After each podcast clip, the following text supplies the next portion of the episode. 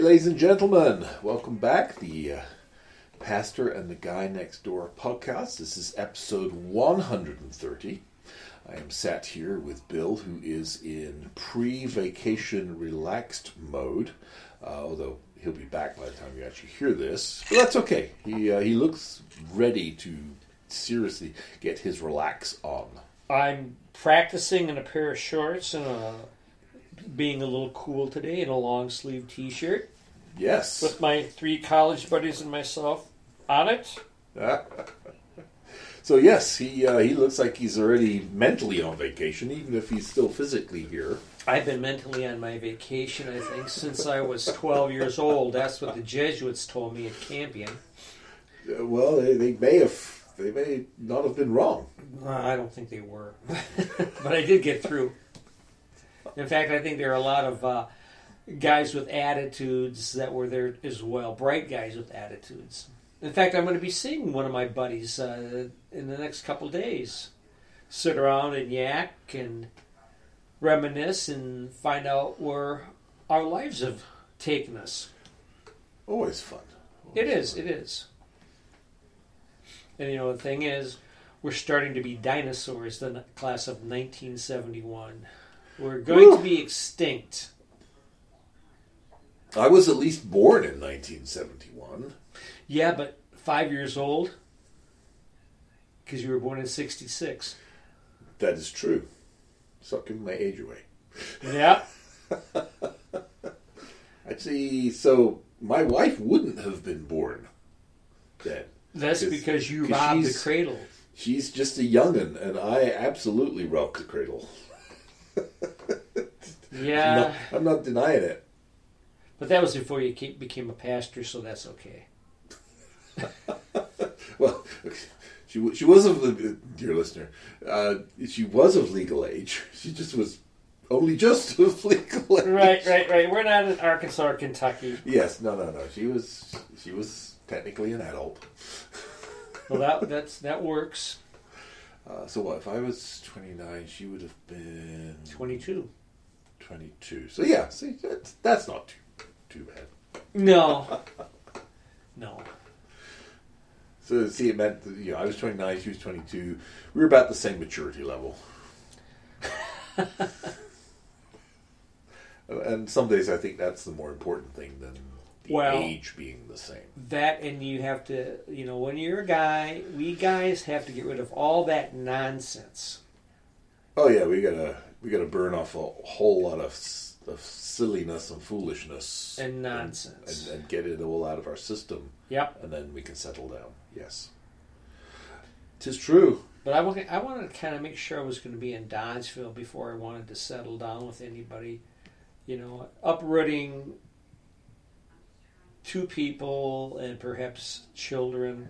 That's a tough thing to do. I don't know how people do it. You know, within our society, within the the last thirty years, with downsizing and acquisitions of corporations, and it's it's trying on families. It can be, it can be. Uh, well, of course, military families move fairly often, Right. and uh, until uh, let me see, until my early. I, I think my dad was out of the Navy by the time I hit my teens, or real close to that. Uh, so prior to prior to my teens, we moved all over the place. Uh, we moved uh, many parts of uh, southern England near the coast because when your dad's in the Navy, you're usually near salt water. Well, yeah, and depending on how many bases there are, I have no idea. Yeah. In, in uh, England, So we, we bounced around a number of different places. Uh, he was in Watford for a while, which is not near saltwater, but there is a a naval facility there where they, they do a lot of super duper can't admit to that. You're not allowed to know about it stuff. So, Oh, sure. Like so a lot of. if I tell you anything more, I, I'd have to kill you. yeah. Uh, I, I'm But not I, but I don't know, so But I you know, that's probably you. been declassified now, anyway. Was- Oh well, yeah, it was a while since ago. this, you're an old guy now, and it's all outdated. Yes, yes, I'm, I'm not a I'm not a preteen anymore. You know, um, I I got haven't been one of those for a while. Lisa and I went to a, the Dodge Theater and saw Top Gun Maverick. Uh, not don't give any spoilers because I think I'm supposed to be taking my wife there It's tomorrow a night. make yourself feel. It's a make yourself feel good movie when you walk out, and just the computers and how aircraft have changed within the first Top Gun to the last one, and the speed incredible. Oh yeah. Well, one of the podcasts that I listen to, the, the Jocko podcast, uh, the leadership training company that he uh, heads up, one of their uh, guys on their staff used to be a Top Gun instructor. And so Pretty good pilot. uh, he was a very good pilot, and so so Jocko asked him to be on the podcast, and he's like, "So, how how accurate was all this stuff?" And he said, "It it really was very accurate. The Top Gun the, stuff. the Top Gun stuff in the, the new Top Gun movie."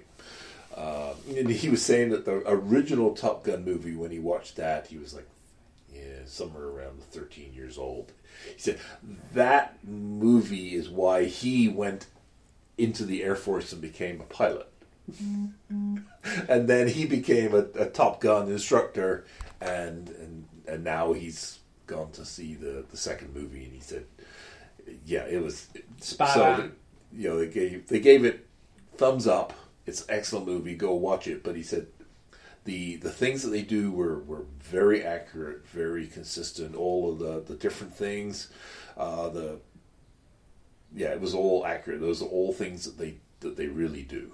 Now, you know, they they of course they crammed a lot of stuff in a two hour movie. So Right. he said, you know, all of those things don't happen every week, but those those are all things that can happen, and all the maneuvers that they did in the airplanes. You know, there are some maneuvers where they you flip over upside down, and yep, they do all of those things. And they go so fast, and then they're next to each other.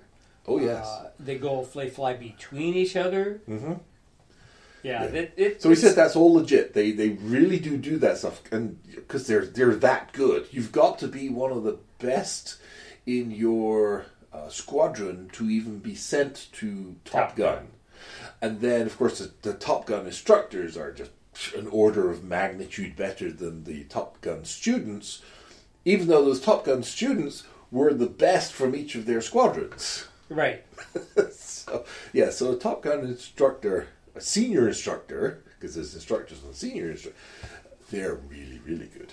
Yeah. Well, uh, the computers and the calculations and all that stuff is in their head. But, but it's like anything. The more you do it, the better you get at it. Oh yeah, and they they they practice that a, a lot. Uh, but uh, yeah, and so, so I am looking forward to seeing the movie because it's boy, I probably haven't seen the original one since it came out. Well, I tell you, back in the late 70s, I did acquire a pilot's license. This is in a single Landcraft, Propeller. prop- one propeller. You get 90. It, it felt like it, you're taking off in a Volkswagen going 90 miles an hour, and then you start lifting up. So uh, I shouldn't start calling you Top Gun then. Oh, no, no, no. Uh, Oh, no, no. Maybe rudder. but it was fun taxing an airplane around. Oh, you I'm sure. You, know, you, got, you, you, you uh, steer with your feet, and, and the steering wheel, the aileron, doesn't do anything at the ground. Right. Yeah. You know, you could spin that thing around in circles all, all you want. It's not going to do anything. It's all with your feet. And then uh, the throttle was like a little ball on a uh, on a staff that you would pull out, and that's how you get more speed. Okay. You know, you had to go through your checklist, check this, check that, walk around the plane, make sure there's no dings, everything works. You got to take the rudders and move them with your hands, make sure it all works. Oh, okay. Yeah. Well, I mean, we have pre-trips on our school buses, and so yeah. Well, flying a plane is a little bit different than a school bus, but uh, you got all those kids though, True. Yeah. and that's that's another deal. I don't know what you can do about pre-tripping the kids. They, they're they're pretty No. much they're the way they're going to be. That's You- something that you, mom you and just dad. have to break them in through the school year, and then subsequent years. So the, the kids that I've driven for more than a year are generally the best behaved because they, they know that I'm, I'm not going to take any malarkey. They can if they're just quietly chatting or, or whatever. I'm going to leave them alone. But you know that that getting them prepared to be on a school bus with other kids, that's got to come from home. You know, too many people neglect to make their children civilized. Sometimes it does feel that way when you drive a school bus. Oh, it is that way. I mean, you can see it. Well, and, At- and you know it's interesting because you get some when are students that are playing. yep, you get some students that are just as good as gold, and you you, you just love them, and it's like yeah, I I could drive you every day for the rest of my life. But those are the, And the then- kids that the parents do the job. They, they Yeah. parent. They're not the best friends. Well, and, and sometimes as a bus driver, you have to do a little uh, ad hoc parenting yourself. It's called Uh, tough love. Uh, sometimes it is. Yeah. so, like, no, that is not acceptable behavior on this bus. Yeah, it just it just irritates me that uh, parents don't think that their kids do anything wrong. And Oh, well, you want to see this video of what your child does? And some do, some know, some don't.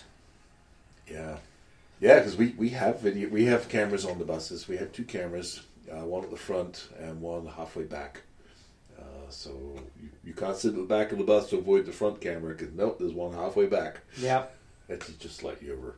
I remember one trick that these wild seventh grade boys would pull is they would sit in one seat and then they would jump over into the next. it's like, will you just sit down? I do recall it was my first year coaching. We were driving back from Lancaster, Wisconsin, heading north into snow. And sitting in front of the bus, those windows are absolutely huge, just like a glass door Oh yeah, and the snow was coming at us. I thought it was Luke Skywalker. yep. It looks just like that It looks stuff like out all of Star Wars where you're going through space. Eighth grade boys, there were probably 10 of them in the back going nuts. And I could see the bus driver was getting white knuckles. And this kid was one of them. So I got up, I walked to the back, and I told them that the bus driver has a lot of responsibility. Believe this or not, your parents do want to see you home safely. We want to see you home safely. So now please sit down, shut up, and enjoy the ride home. I walked back up to the front, and I could see blood going back into the hands of the bus driver. The eighth grade coach looked at me and said, Thank you. And I nodded. Yeah. Well, you know, you when you're driving a team and the coach is on the bus, it's like you, you don't want to overstep the coach's boundaries. But on the other hand, it is your bus. Well- so you're you're in my world now, buddy. So Yeah, and, and this guy, he. So it's tough to know whether to, to shout at the kids or, or whatever. Yeah. And I- some some coaches don't do it, and you just end up having to say, "Guys, could you settle down back there?" And yeah. and then, then sometimes the coach will take the hint and they uh, they'll just go, "Yeah, listen to the bus driver, settle down." Yeah, because they're probably sleeping. In fact, that's when I started. Uh, that was my last year coaching when I fell asleep on a bus ride back from Cuba City or Hazel Green. It was one of those two. It was a long bus ride, and I had maybe six kids that I had to take care of on the bus, and they were all good kids. But I thought, you know what, never again. But I was getting. I think I was just in my sixties, and it's been. It was. It gets to be a long day, especially during the month of December when oh yeah, you're in the middle of the season and I have to be up at work at five in the morning and it happens to be seven thirty at night when we're heading home. But you know what I would do with the advent of cell phones, I would say, Okay, we're five minutes out of town and we'd be twenty. And I say, start calling your parents and when we pulled up to the school we saw a line of headlights. waiting to take their little Oh. darlings home. Oh Yeah. my gosh, that that is just the greatest sight for a coach, knowing you don't have to wait. Especially, we would take turns on who would stay. Oh, And I do remember one time I had to wait an hour and a half because dad was working late, couldn't get out of a meeting. Mom was working in Madison, thinking dad was going to pick the kid up. So then I got a ride home from mom, and all she did was apologize. I said, Thank you, thank you, thank you, thank you, after every apology. and then there was the one where of the last kid, and we're in the middle school, and there's no lights on. So she drives up, slows down, and takes off. And I go, Really? And the kid is running out after her. Then he came back. Now do I do? Let's go. I'm going to give you a ride home. So I give the kid a ride home. wasn't very far from where we are now. I said, I want to make sure you're in the house, so tur flick the lights twice. Just to make sure. Not once, twice. And then leave them on after the second flick. Okay. So that was good.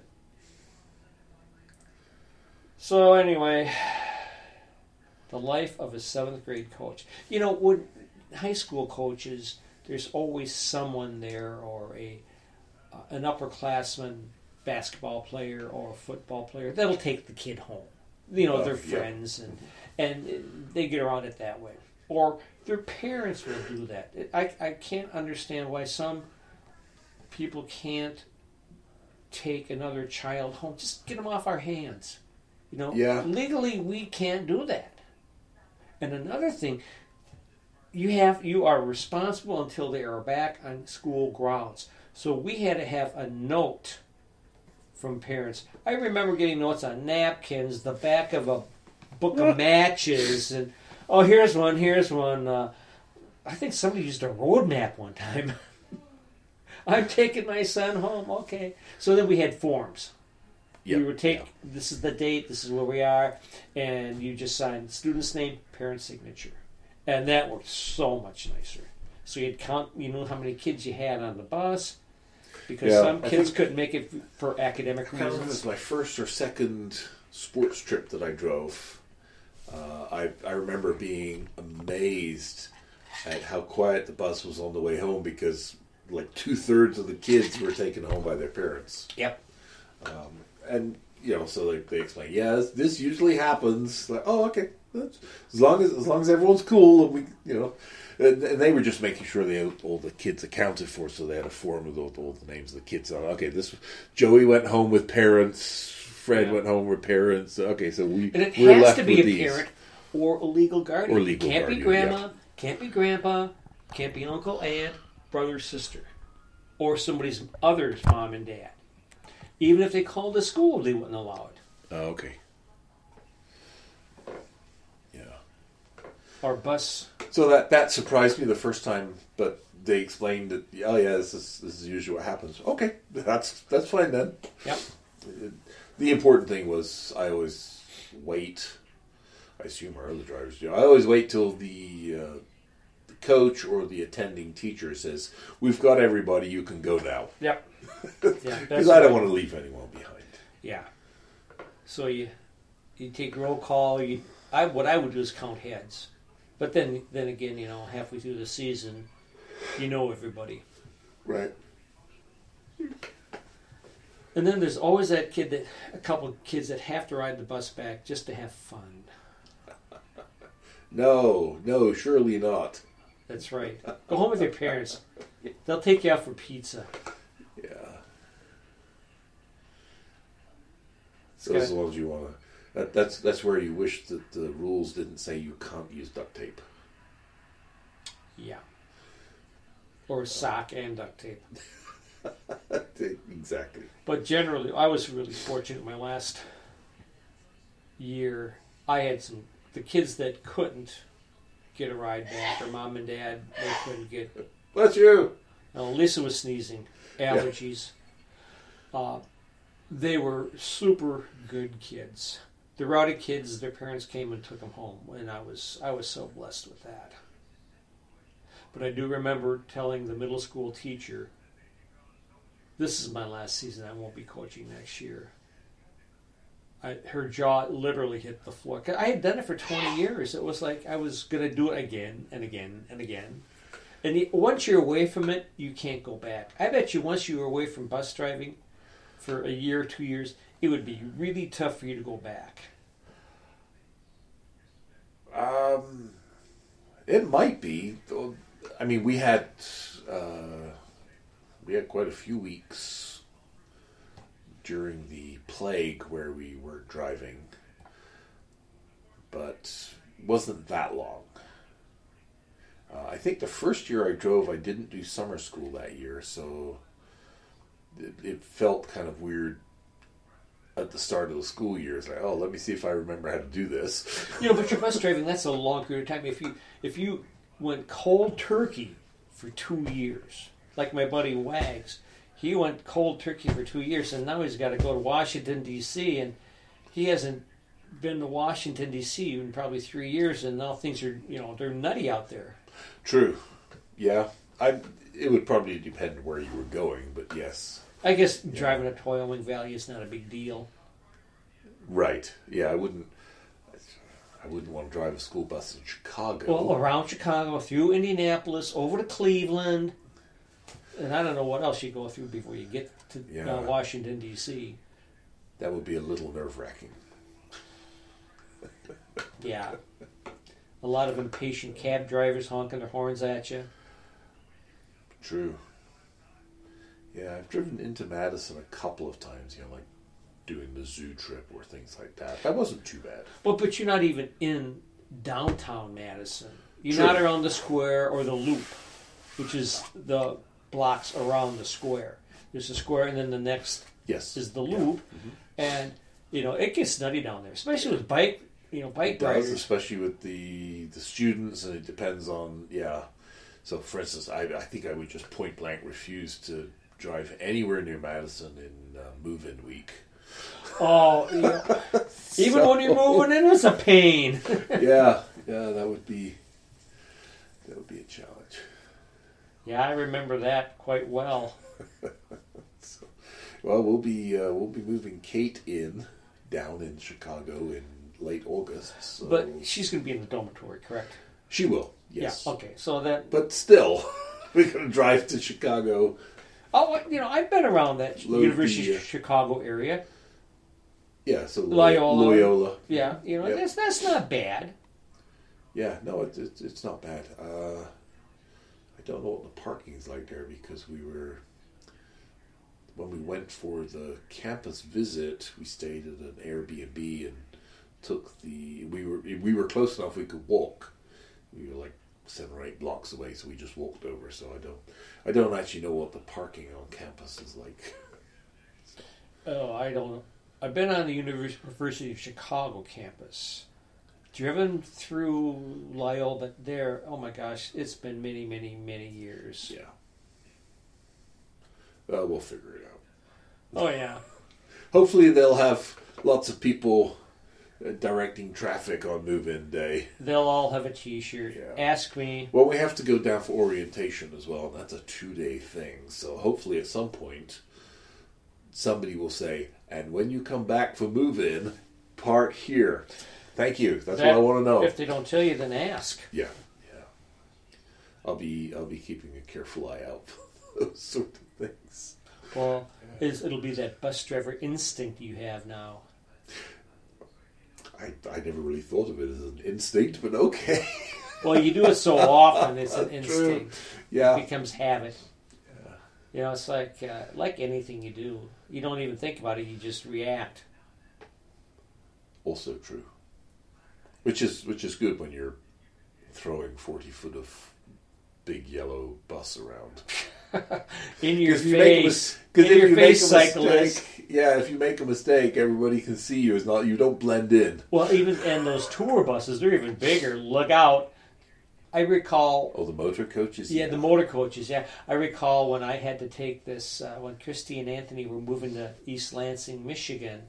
I had to drive the longest legal U-Haul you could get without having a chauffeur license. Okay. And I was fortunate the day before I left, I had a truck driver in, and I was waiting on him. And I was saying, "Yeah, I didn't even know he's a truck driver." He says, "Yeah, I gotta go through downtown Chicago, go to East Lansing, in this big U-Haul." And he said, I'm a truck driver. And all you have to do is you hit your blinker, you, you give it three counts, and then you start moving over. They'll get out of your way. I said, True. Thank you.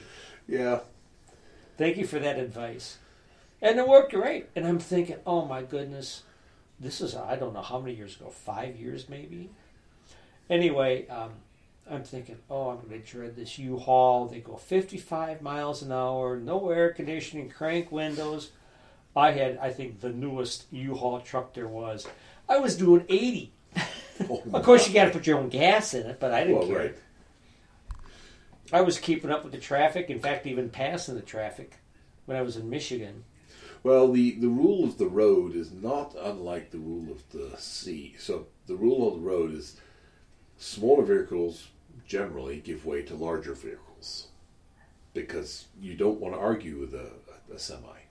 Right, or a big ship if you're Lou Indeed.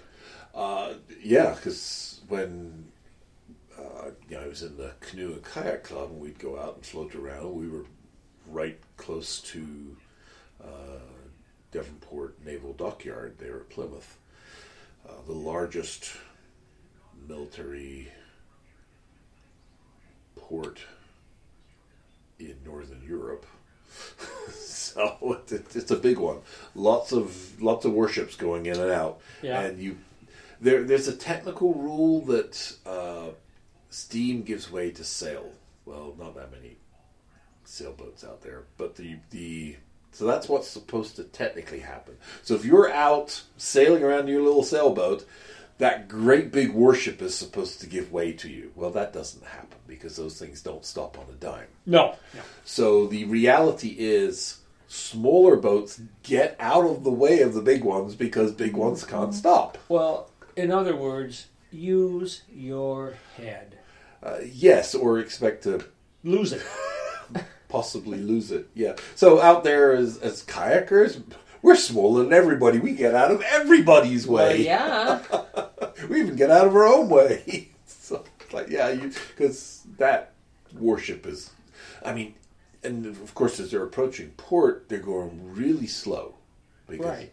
you know, they they do want to come to a stop, and, then they're going really slow so that they can come to a stop, but they still produce a pretty good sized wake behind them because they're just a very large vessel. Well, at, even at a no wake speed, it's a large wake. Yes, exactly, exactly, and and of course, uh, once once you know what you're doing, we would start looking forward to that wake, and we would sit there, wa- watch the the ship go by, and then we would try to surf that wave. So you'd hit it head on, to- nose on, right? Oh well, we we'd get, Or would we, you- we'd have it behind us so that it's picking us up, and then we Yeah. would surf it. You know, so you'd be perpendicular to it. Yes. You wouldn't be Uh-huh.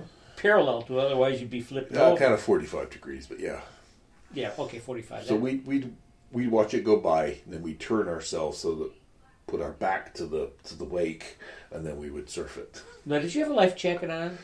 Oh, we had the yeah our our uh, instructor for the for the club was he took s- fun and safety very seriously. Well, yeah, safety first. So we we had to have buoyancy aids. We had to have helmets on. Yep, that was going to be the next question. Everything else was there were strong recommendations because you know this is the southwest of England, the English Channel that got seriously cold. So I would have uh, long johns with built-in uh, feet, and then I would have a T-shirt, and then I would have a, I had a nylon sweater, that, so it didn't matter if it got wet, and then uh, I had a wetsuit jacket, and then I had a windproof uh, windbreaker on top, and then my buoyancy aid on top of that, and then my helmet. And Buoyancy aid is a life jacket. Uh, technically, a buoyancy aid and a life jacket are two different things. Uh, Okay, a life- describe a buoyancy. a buoyancy aid is just like the uh, the vest that you see most people wearing if they're paddling around in a little kayak. So that's what we call a life jacket. Yeah, the, technically it's a buoyancy aid. A life jacket is something that is designed to keep your head and especially your face out of the water. Those are the ones that you have. They're they're only on the front, and they they, norm- they normally aren't inflated until you hit the water.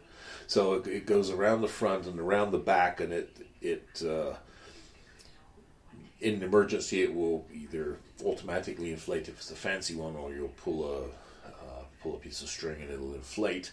And the it is designed to keep you face up and your face out of the water. So that's a life jacket. Its its sole purpose is to try and prevent you from drowning. Right. The buoyancy aid is literally just extra buoyancy. It, it's no help whatsoever. It's like a vest. It, it exactly. It's just like a vest, and you know, great as long as you're conscious. Yeah. Uh, but uh, you know, this is why we would wear the helmets to try to prevent any head injuries. To keep you conscious. out. And we always, you know, we had the buddy system. There had to be at least two, preferably three people. Uh, most of the time, we all went as a group, and everyone's keeping an eye on, on people. And we had designated safety boats. Uh, there were just certain people that, uh, yeah, I used to volunteer with a buddy of mine. Uh, we would generally be one of the safety boats. So if if somebody got themselves in a pickle, we'd go in and get them out of it. And you ha- you had to be one of the better kayakers because if the situation they got themselves into was difficult enough that it dumped them out and they were having trouble, well, you had to be able to get in there and out and rescue them without getting into trouble. Ah. So you had to know what you're doing. Uh, yeah, so I was not a safety boat the first year, No. but I, I caught on pretty quick, and I was a safety boat for most of the years after that. When I wasn't doing crazy things. Misbehaving. No, no, we didn't. misbehave, Within the we, law. we we did we did crazy things, and uh, yeah, Well, yeah, I, I did. because we were around a lot of rocks, and we would do things like uh, that we called rock hopping, and uh, or we we'd either go rock hopping or surfing and things like that. We'd do fun things, In your kayak. kayaks and canoes. Yeah, So. I've done it in both kayaks and canoes. Yeah, I had a canoe at one time. Lisa and I did. Gave it to our son Kendrick.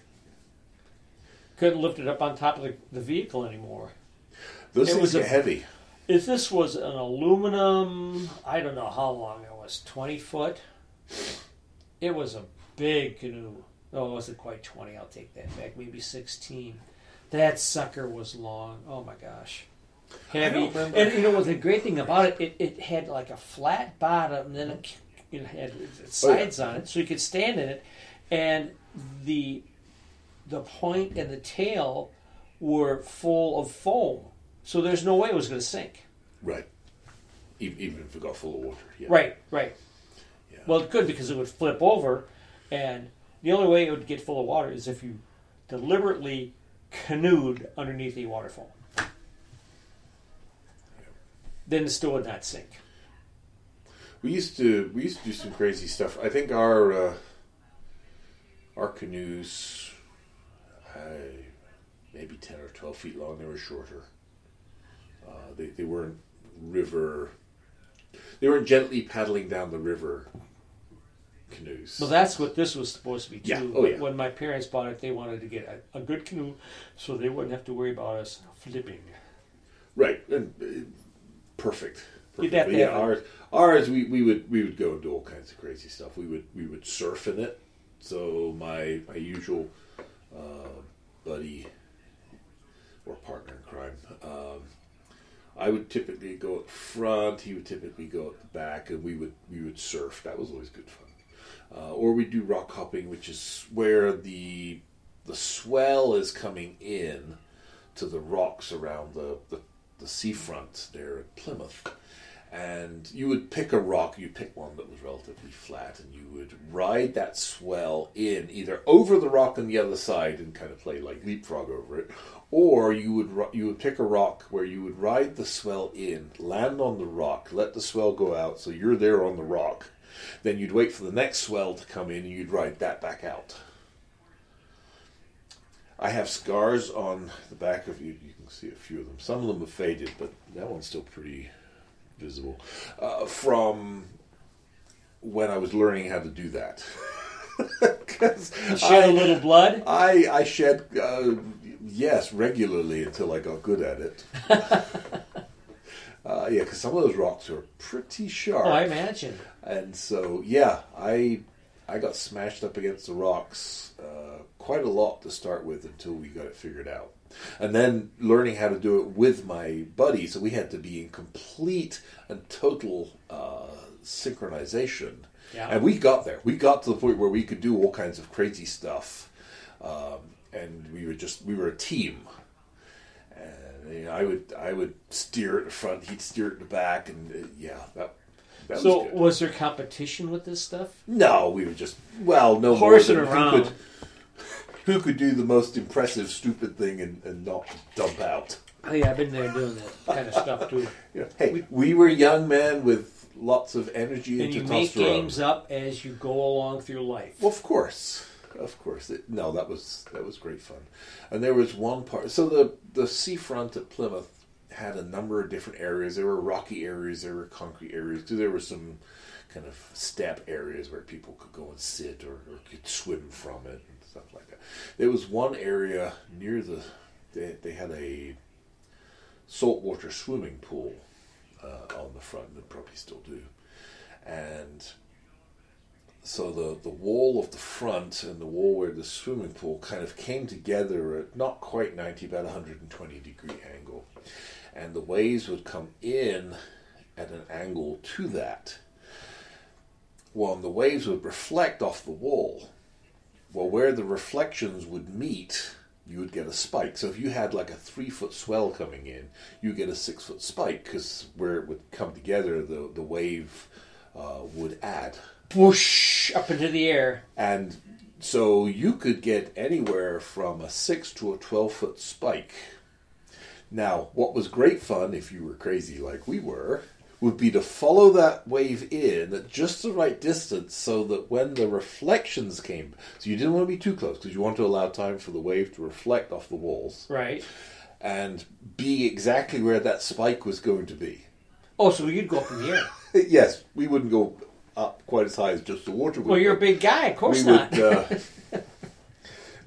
that was fun. Oh, yeah, that, that would be a rush. Kind of like a, a carnival ride.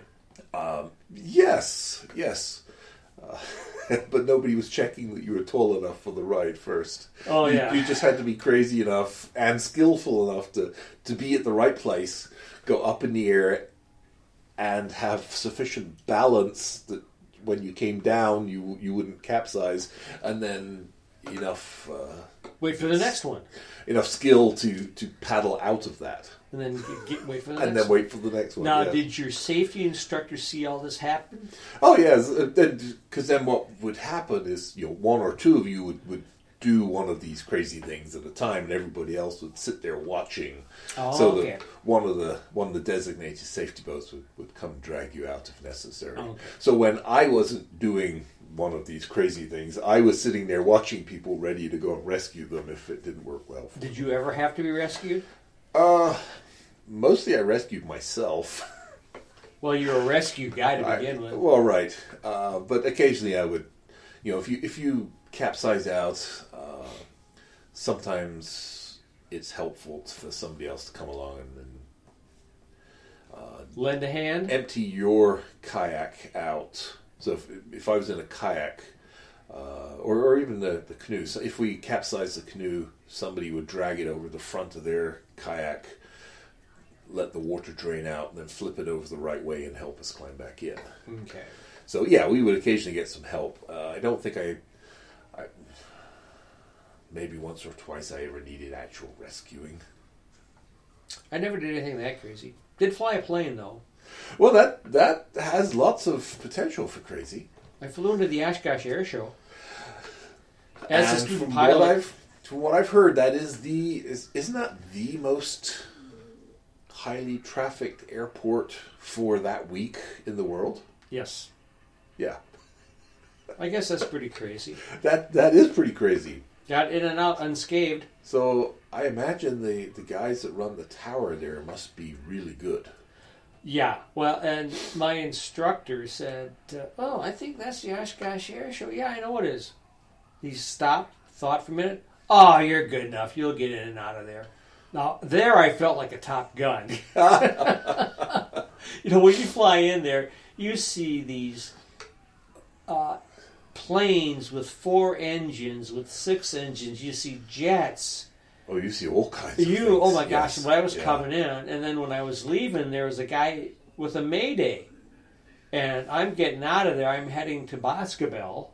I was going to go to Eau Claire to do a, a hundred mile rectangular, but I the weather was getting bad. and There were storms coming in, so I hightailed it back to Boscobel, and this one guy was at a Mayday, losing altitude, and they had to find a cornfield for him to land in. Oh wow.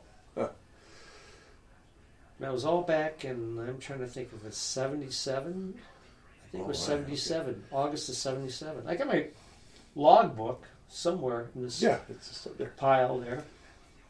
So I, I've only been to the air show once, which was like two years ago, which was actually its 50th anniversary. So I, I still have the the official 50th anniversary uh, little handbook. Okay. That was that was fun to see. A lot of just amazing stuff. I'd, I'd love to go again. Uh, the flying demonstrations were cool. The static demonstrations, or the, the static uh, airplanes just walking around, some of those old things, like wow, those are just superb. And then they had a an F thirty five fly in. That was nice. Oh, some Yeah. of those airplanes are incredible. You know, just you punching buttons that light up, and then it goes and does what it needs to do.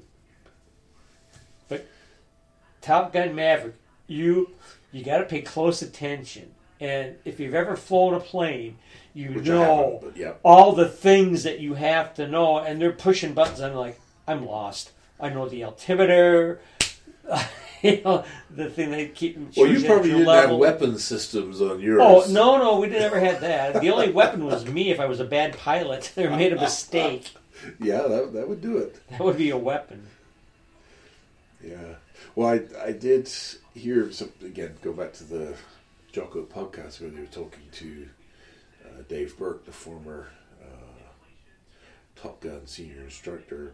He was talking about the fact that the airplanes that they were flying were were two seaters because while they obviously didn't have the actors flying the airplanes, they put them in the back seat and then they had a real pilot up front and they had them pulling maneuvers to get these actors to experience real g forces and you could see their apparently you can see their faces uh, you know doing that that That shaking. that flapping in the breeze thing with uh, with the G forces, uh, and those were real G forces. The, the, no special effects. They took them up in the airplane.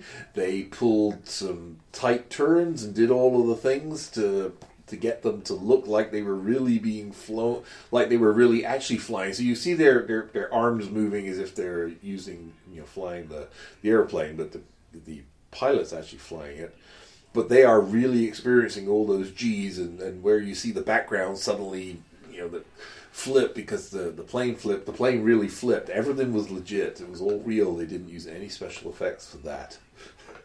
That's that's cool. So, yeah. So I've, I've never, Did I ever tell you about the helicopter ride I went on? no. Do we have time in this podcast, or should we save that for another? We should probably save that for another time. We will. We'll get close to Labor Day because that happened at Ridgeway. Okay. I also have uh, a, a, an amusing helicopter story to tell. So, yeah. Obviously, I lived. So that that's good. I did too. Didn't fall out. Had a safe had a seat belt on, not a safety harness. It was a seat belt. Just a lap belt, probably. It was Yeah. Okay. out of a crop dusting helicopter. and the Oh. guy was a Vietnam helicopter pilot, so that's the Oh, okay. introduction. Excellent. Well, I will look forward to that. So, well, with that, uh, dear listener, looks like uh, Bill has finished his beverage. He looks ready for bed. I am just I, about there. I feel ready for bed as well. So we are going to hang it up. Uh, have a good rest of your day, and we'll catch you next time.